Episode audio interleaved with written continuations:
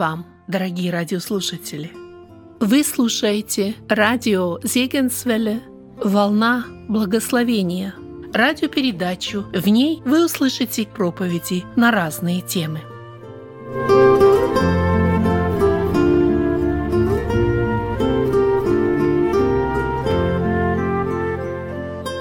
Говорит Вадим Гетман. Друзья дорогие, мы откроем наши Библии на первой главе Евангелия от Иоанна, будем читать с 15 стиха. Что мы верим, во что мы верим и что мы учим, это очень важный вопрос. Сегодня мы продолжаем разговор об Иисусе Христе. Это поистину необъятная тема, потому что Христа распятого мы проповедуем о Нем в каждой проповеди.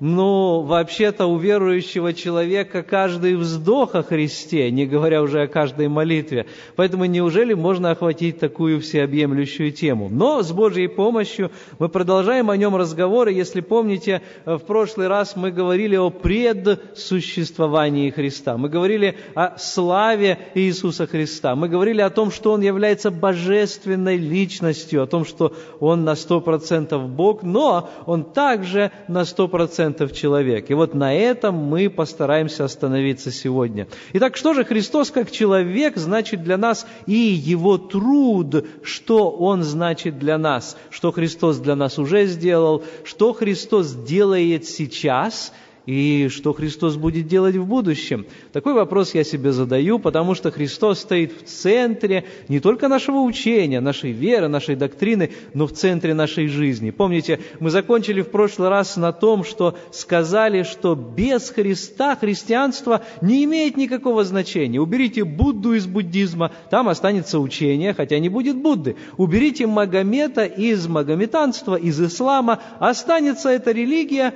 ну, самоучение, и ничего страшного, но уберите Христа из христианства, и у нас не останется абсолютно ничего. Поэтому наша вера – это не просто учение, это прежде всего личность. И вот общение с этой личностью, с Иисусом Христом, определяет не только нас, как людей с вами, определяет нашу судьбу в вечности. Настолько это важно. Итак, наши Библии уже открыты, я надеюсь, на первой главе Евангелия от Иоанна. В прошлый раз мы тоже читали оттуда. И вот здесь свидетельство Иоанна Крестителя, который имел особую миссию, миссию предтечи, то есть э, того, кто должен был приготовить путь Господу, пройти перед Ним, показать путь для Него и для того, где Он именно пройдет. Это был Иоанн Креститель. С 15 стиха мы читаем, Иоанн свидетельствует о Нем и, восклицая, говорит, «Сей был тот, о котором я сказал, что идущий за Мною стал впереди Меня, потому что был прежде Меня, и от полноты Его все мы приняли и благодать на благодать, ибо закон дан через Моисея, благодать же и истина произошли через Иисуса Христа. Бога не видел никто никогда. Единородный Сын, сущий в недре отчим, Он явил Здесь говорится о предвечной тайне Божьей. Господь открывался, помните, сегодня мы уже читали с вами в послании к евреям, издревле, э, многократно, то есть много раз, многообразно, разными способами, издревле, из, с давних времен, отцам в пророках, то есть тем людям, которых уже нет в живых. Их откровения записаны для нас на страницах Ветхого Завета. Но вот в эти последние дни Он говорил нам в Сыне. И в греческом тексте тексте там употребляется слово совершенного времени. Господь не просто говорил в Сыне, Он сказал, сказал, и вот этот язык подразумевает то, что это было Его окончательное, финальное слово. То есть, если и есть полнота Божьего откровения, если есть то предложение, в котором Бог поставил бы точку, то это предложение звучит так – Иисус Христос. Посмотрите на Христа, если вы хотите познать Бога. Посмотрите на Христа, если вы имеете вопрос, а каков же Бог? Посмотрите посмотрите на Христа, если у вас есть вопрос, а какова воля Божья для меня, как для человека? И посмотрите на Христа, если вы хотите узнать ответ на вопрос, а каков должен быть идеальный человек? Вот какой великой цели достиг Бог тогда, когда Он послал Своего Сына Единородного в этот мир. И, конечно же, Он нас спас, но Он показал нам себя, и Он показал нам то, как мы должны жить. Вы знаете, у каждого человека где-то там внутри, глубоко в сердце, есть затаенное желание быть идеальным человеком или найти другого идеального человека, совершенного человека, за которым он мог бы следовать, кто стал бы его примером. Посмотрите, сколько есть фильмов о суперменах и супергероях, и наши дети любят их смотреть. Дети любят одевать вот эти костюмы там, разных супергероев, которые спасают других людей, имеют сверхъестественные способности и так далее. Кто еще помнит в Советском Союзе, может быть, кто-то постарше помнит, была такая книжка, она была в школьной программе, ее нужно было обязательно читать. Это была книга Бориса Полевого, так звали писателя, который ее написал, и книга называлась называлась повесть о настоящем человеке. Там описывалась история летчика Алексея Мересьева, почти легендарная личность. Много было о нем пес, сложено песен в советские времена. Но история его примерно такая, как она описана в книге, по крайней мере, что он во время войны был сбит фашистами, он летел на самолете, был летчиком, был сбит фашистами и упал в лесах. Но он чудом выбрался из этого самолета горящего и у него были повреждены ноги, но несмотря на это, преодолевая адскую боль, он смог пробраться к своим, и он не ел, не пил, а только полз на протяжении 18 дней. И это были титанические и героические усилия. Но на этом повесть не заканчивается. Тогда, когда Мересьеву сказали, что ты больше никогда не сможешь летать, он сказал «нет», и вот его сила духа была такая, что тогда, когда ему вместо ног поставили протезы, он научился на этих протезах тоже летать на самолете, и хотя летная комиссия даже не позволяла ему показать свои способности, он на этом настоял и все-таки в конце концов сел в самолет. И вот люди, которые читали эту книгу, они были захвачены этим образом, особенно те, которые в молодости это делали, и думали, да, какой это великий человек. Повесть о настоящем человеке, так называлась эта книга. Настоящий, да. Но был ли этот человек совершенным? И даже каждому поверхностному читателю этой книги было ясно, что нет. У него, у этого человека, у Алексея были свои пороки, были свои, ну, даже грехи. Каждый человек, он как луна. Знаете, у луны есть своя темная сторона, есть своя светлая сторона. И у нас тоже есть что-то, мы сродни Богу. Написано, что мы с вами породены с Ним, потому что мы созданы по Его образу и подобию. Но в то же время, когда мы смотрим в глубину нашей души, мы не можем не заметить той тьмы, которая там находится. И порою, особенно если задуматься над первым и над вторым, мы поражаемся этому контрасту. Как это в одном человеке, в одной душе могут соседствовать, могут сосуществовать, с одной стороны, такие высокие идеалы и стремления, и с другой стороны, такие низкие пороки и наклонности. И все это, к сожалению, у нас есть, именно потому, что человек, будучи созданным для высшей цели, так низко пал вследствие вследствие грехопадения. И что теперь?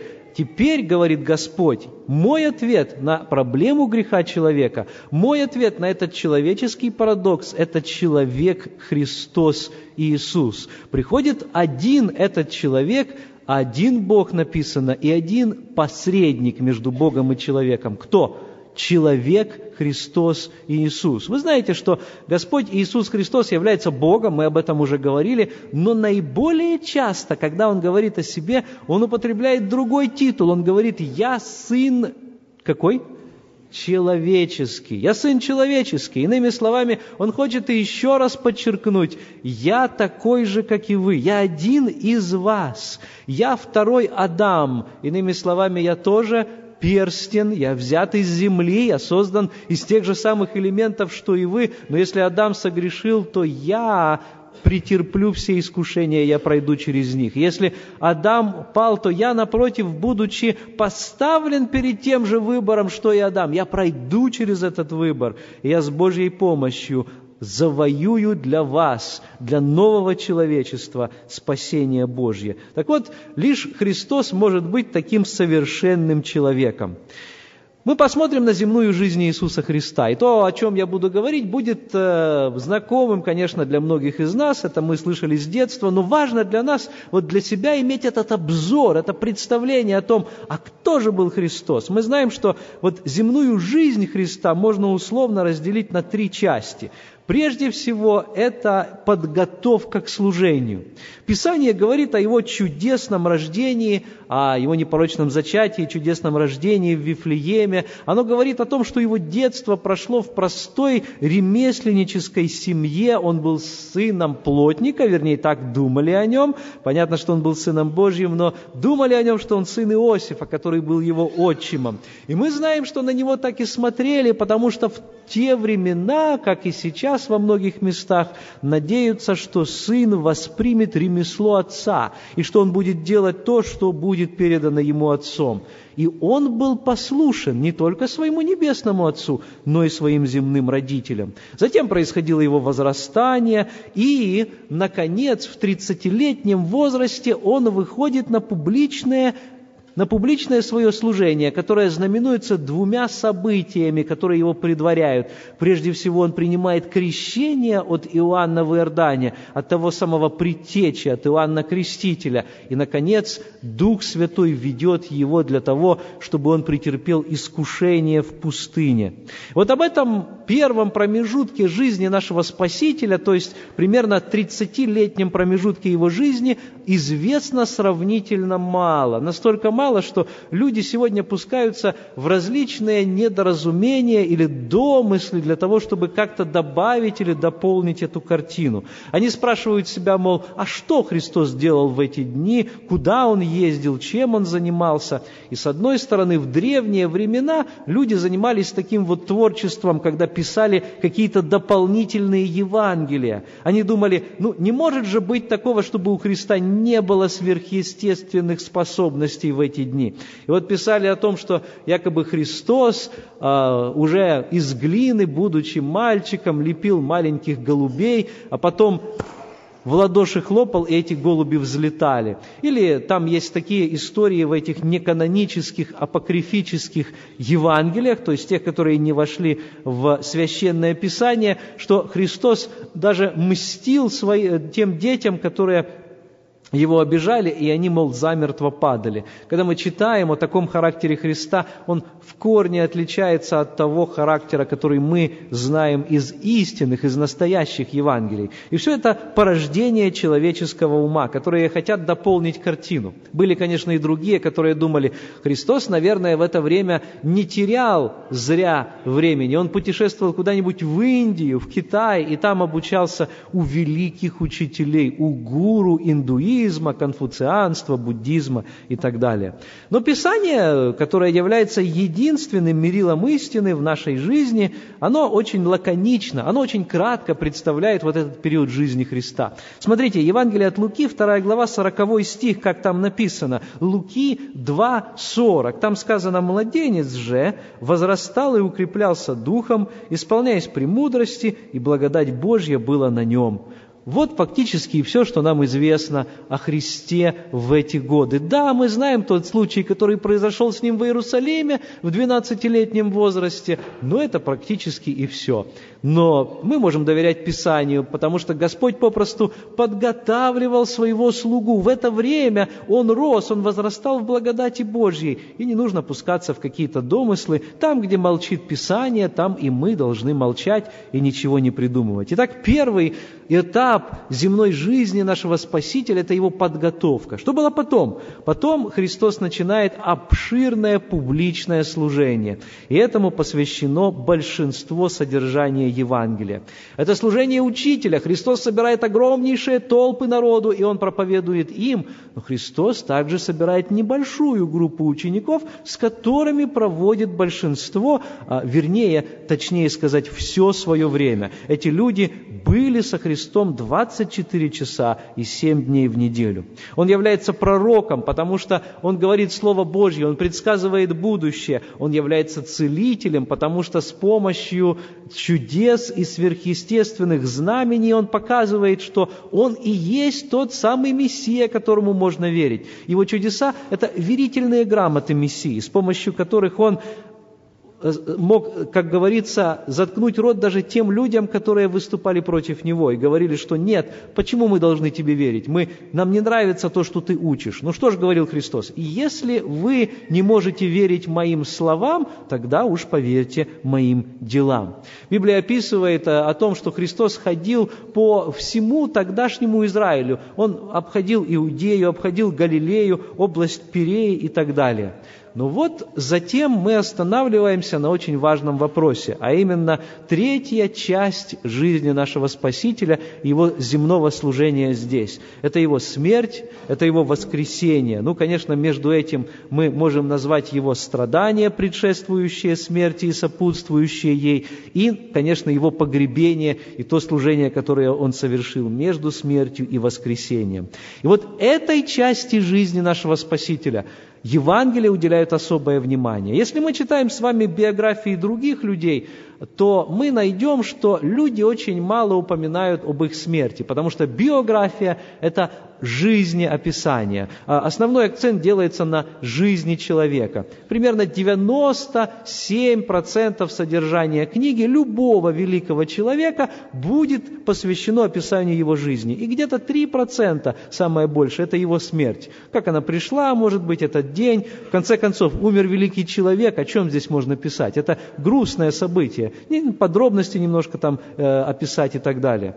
Но Библия уделяет от одной трети до половины содержания Евангелий описанию смерти Господа Иисуса Христа. И в этом для нас ключ к тому, насколько эта смерть важна для нас. В этой смерти для нас жизнь. И вот описываются события того, как Христос был предан. Мы знаем, он был предан одним из своих учеников, Иудой. А затем он был арестован. Затем он был вводим по судам. Вначале суд у Анны, потом суд у Каиафы, потом первый суд у Пилата, потом к Ироду, потом второй суд у Пилата, и только после этого распятие, и, наконец, погребение и вознесение.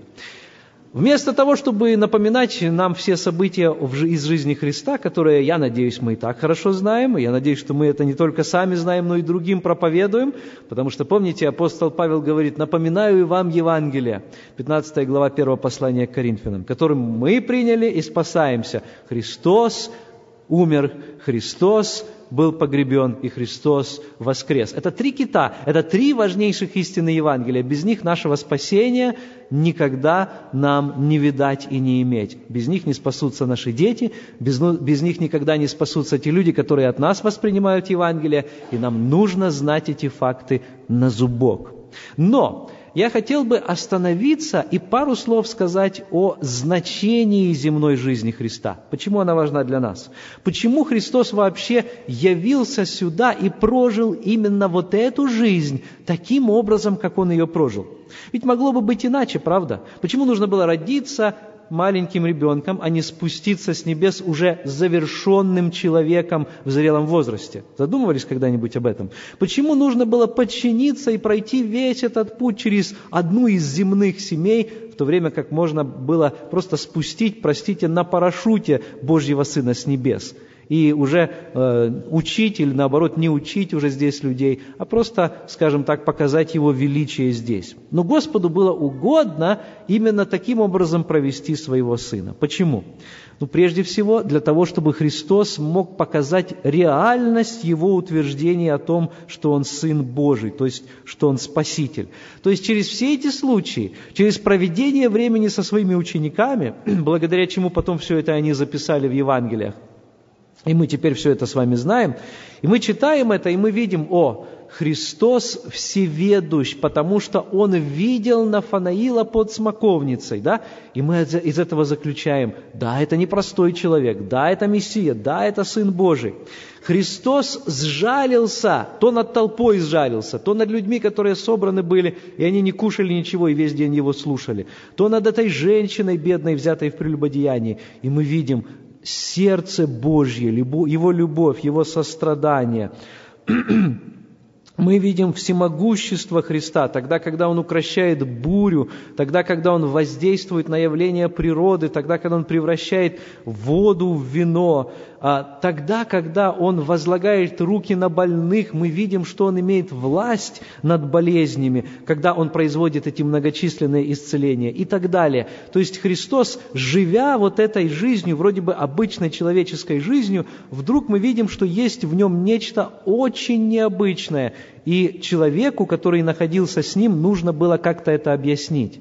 Помните, некоторые Его враги объясняли это так. «Ты делаешь это силою какой?» Вельзевула. И Христос тогда говорил, вы богохульствуете, потому что тех чудес, которые Он мог, мог творить, только, только Господь мог творить через Него. Еще одна причина, почему Христу нужно было пройти всю эту земную жизнь, для того, чтобы показать нам пример для нашей земной жизни. Христос – это идеальный человек, это совершенный человек. И вот это внутреннее наше стремление иметь пример для подражания – Иметь пример для подражания, оно полностью реализовано во Христе. Когда мы на Него смотрим, мы можем сказать, да, в Нем действительно находится эта полнота. Первое послание Иоанна, вторая глава, шестой стих. Апостол Иоанн на закате своей земной жизни, он так и говорит, что другого идеала он не нашел. Он состарился, но он не нашел другого идеала, кроме Христа. Он говорит, 1 э, Иоанна 2,6. «Кто говорит, что пребывает в нем, тот должен поступать так, как он поступал». Очень просто. Кто говорит, что он в нем, во Христе, тот должен и поступать так, как он поступал. Христос пришел и прошел вот этим путем, путем земной жизни, чтобы быть нашим примером.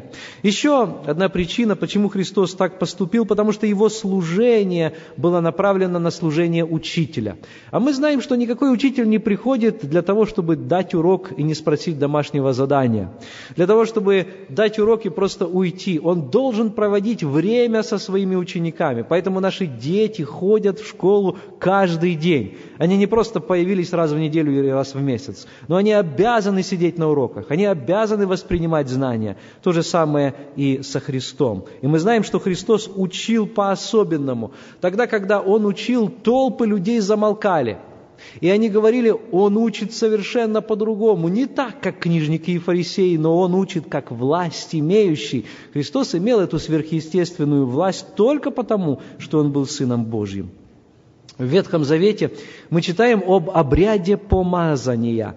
Это был такой обряд тогда, когда важного человека, который должен был занять определенную должность, должность пророка, должность царя, э, помазывали на царство. Приходил особо одаренный Богом человек, например, пророк, и он имел с собой небольшой сосуд глиняный, может быть, с оливковым маслом. И затем он возливал это масло на голову этому человеку, провозглашал волю Божью над ним, а также молился. Это было иногда публично, а иногда лично, но так или иначе это знаменовало особую миссию для этого человека. И то, что Господь его избрал и поручил ему, этому человеку, осуществить эту миссию – и тогда, когда мы смотрим на Иисуса Христа, мы понимаем, что Его имя имеет особое значение. Имя Иисус – это еврейское имя, которое означает Иегова спасает. Ну, это просто его греческое произнесение. То есть оно говорит нам «спаситель». И Иисус – это все равно, что спаситель.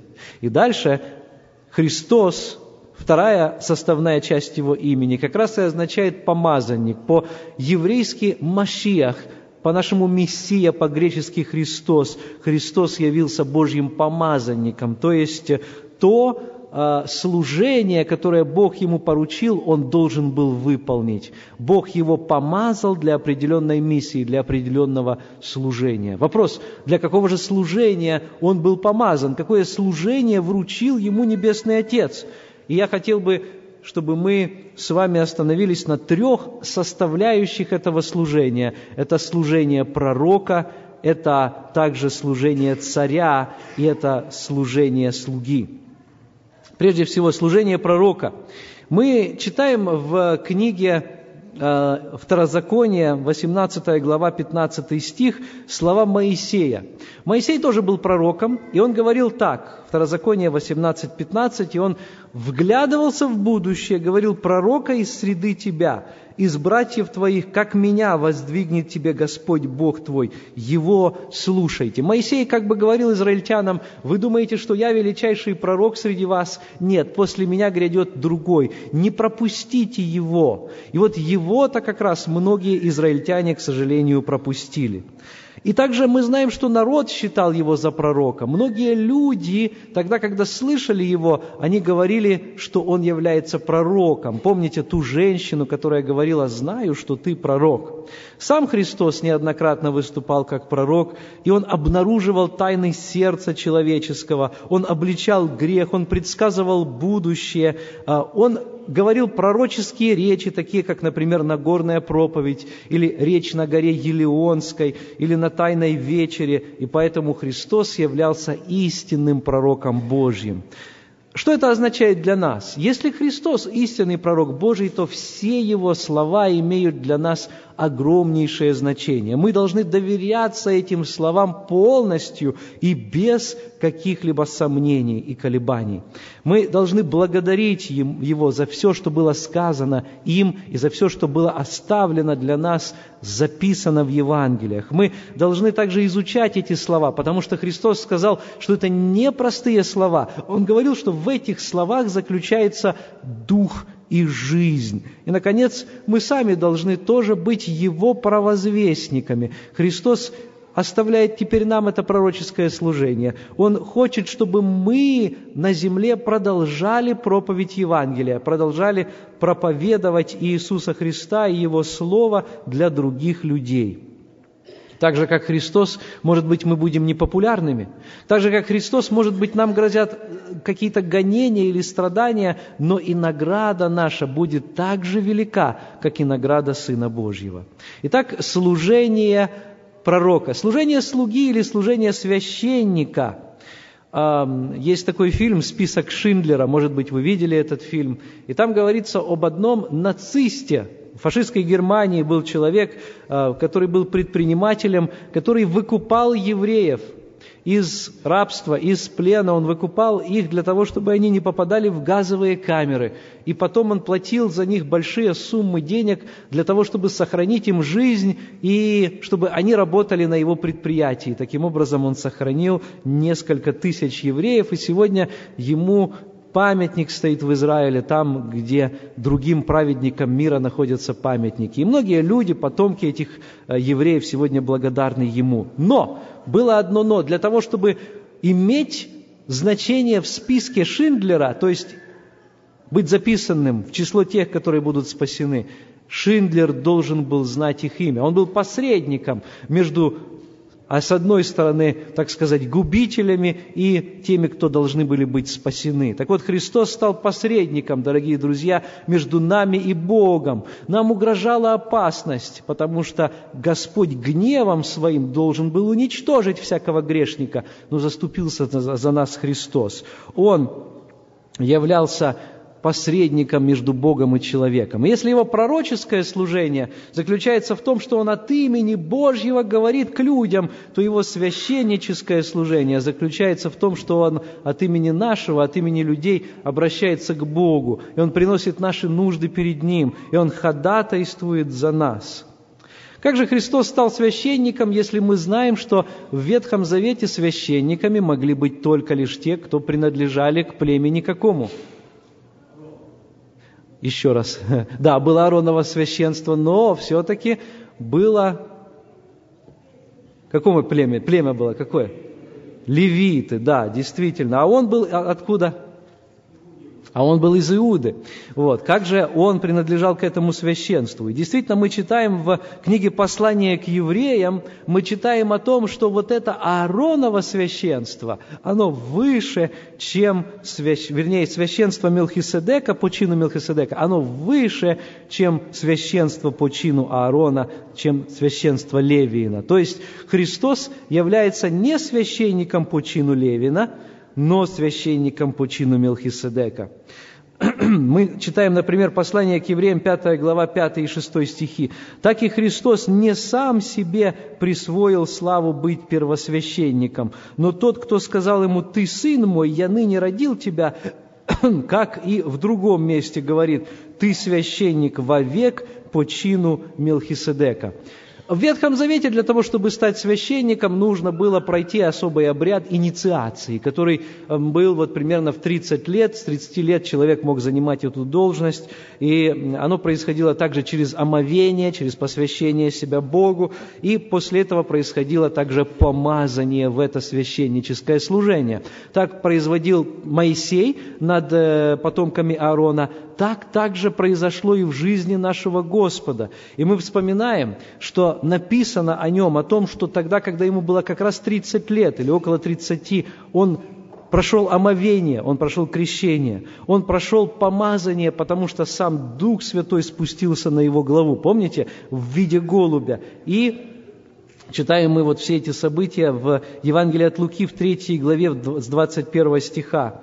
Луки 3:21. «Когда же крестился весь народ, и Иисус, крестившись, молился, отверзлось небо, и Дух Святой снизошел на Него в телесном виде, как голубь, и был глаз с небес глаголющий, «Ты, Сын мой возлюбленный, тебе мое благоволение. Иисус, начиная свое служение, был лет 30. Смотрите, не зря евангелист здесь упоминает все эти три факта вместе, для того, чтобы каждому еврейскому читателю, который знает, как становились священниками, было ясно, перед ним Богом самим помазанный и посвященный священник.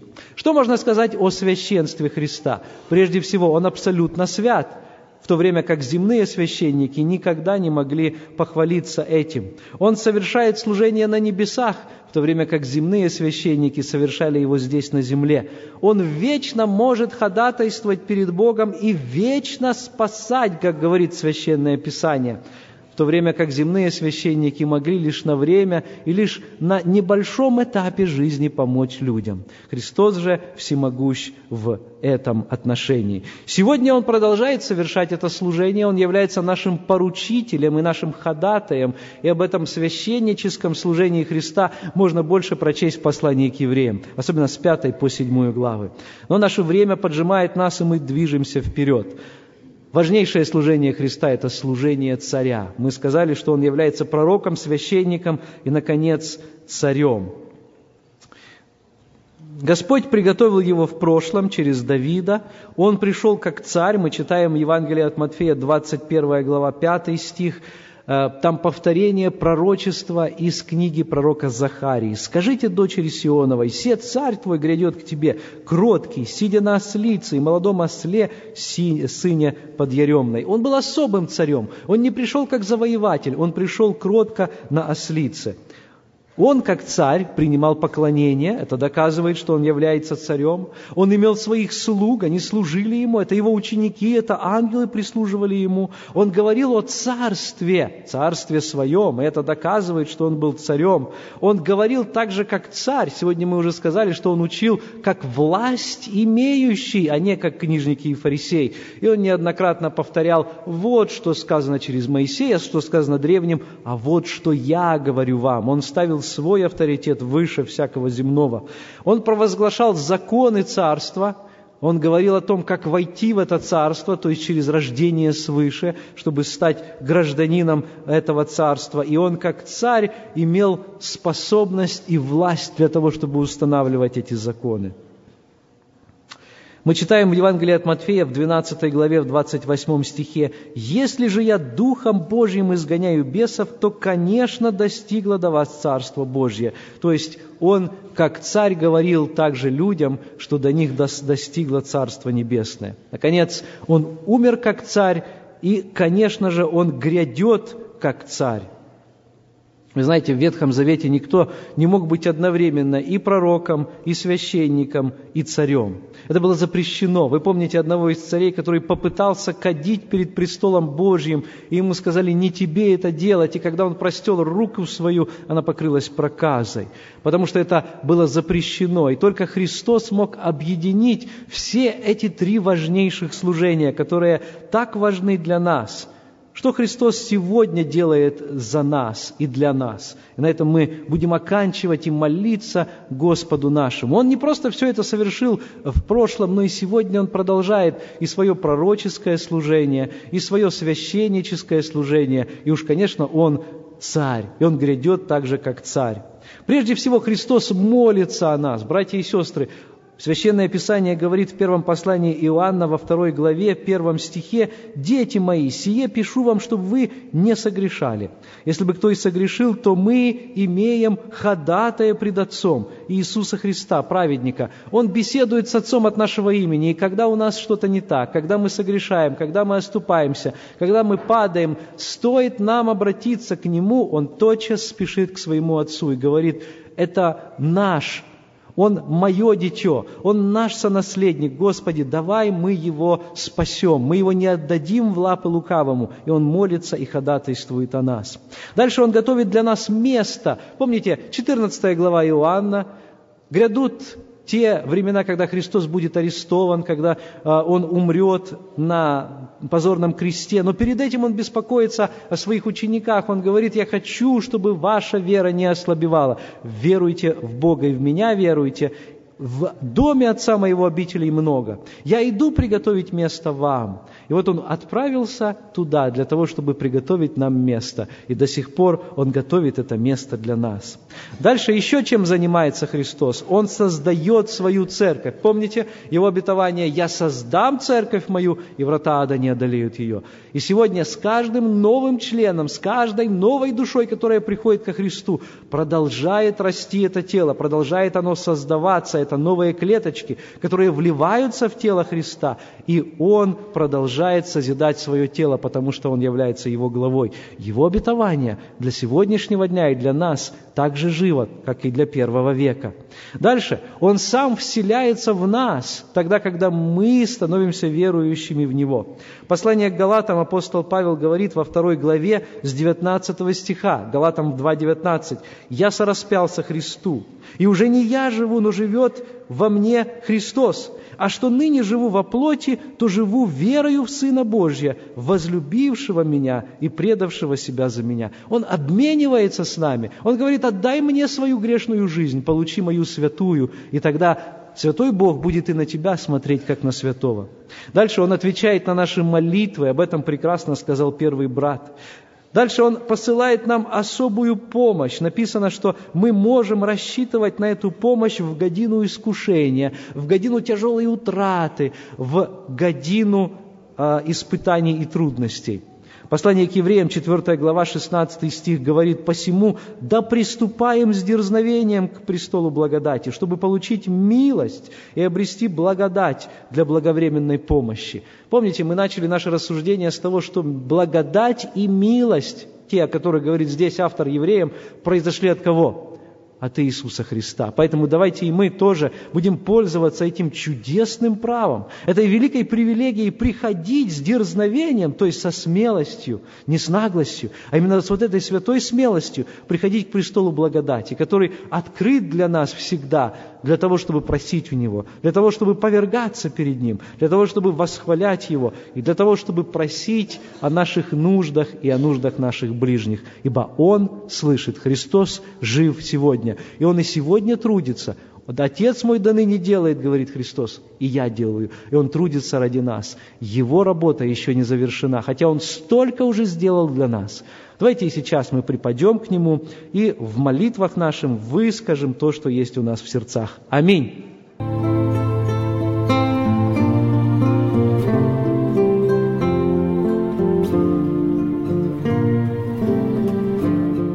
Вы слушали радио Зекинсвелле «Волна благословения», город Детмалт, Германия – Дорогие радиослушатели, мы желаем вам Божьих благословений.